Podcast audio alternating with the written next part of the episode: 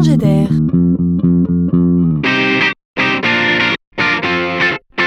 C'est la chronique de Laurent Collen.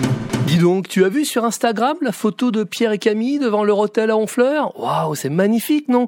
Dis-moi chérie, et si on s'offrait ça pour notre anniversaire de mariage? Et paf, quasi vendu la destination. Hasard? Euh, Non, pas vraiment. Partager une jolie photo de ces périples est un plaisir pour beaucoup. Plus encore sur Instagram, qui est le réseau social qui s'apparente le plus à un album de photos à partager.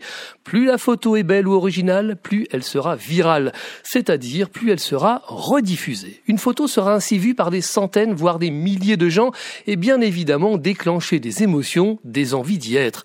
C'est le but. Par conséquent, pour un commerce, un hôtel, un restaurant, créer de toutes pièces le décor d'une photo entre guillemets Instagrammable est de l'ordre de l'investissement publicitaire.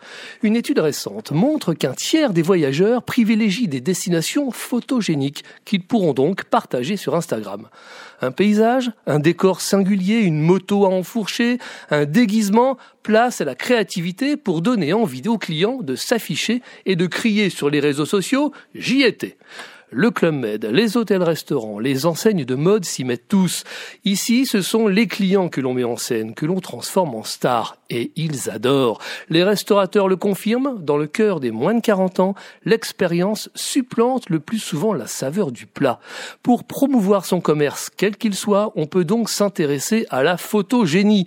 Voilà le terrain d'une nouvelle complicité à consommer avec ses clients, cette fois sans modération.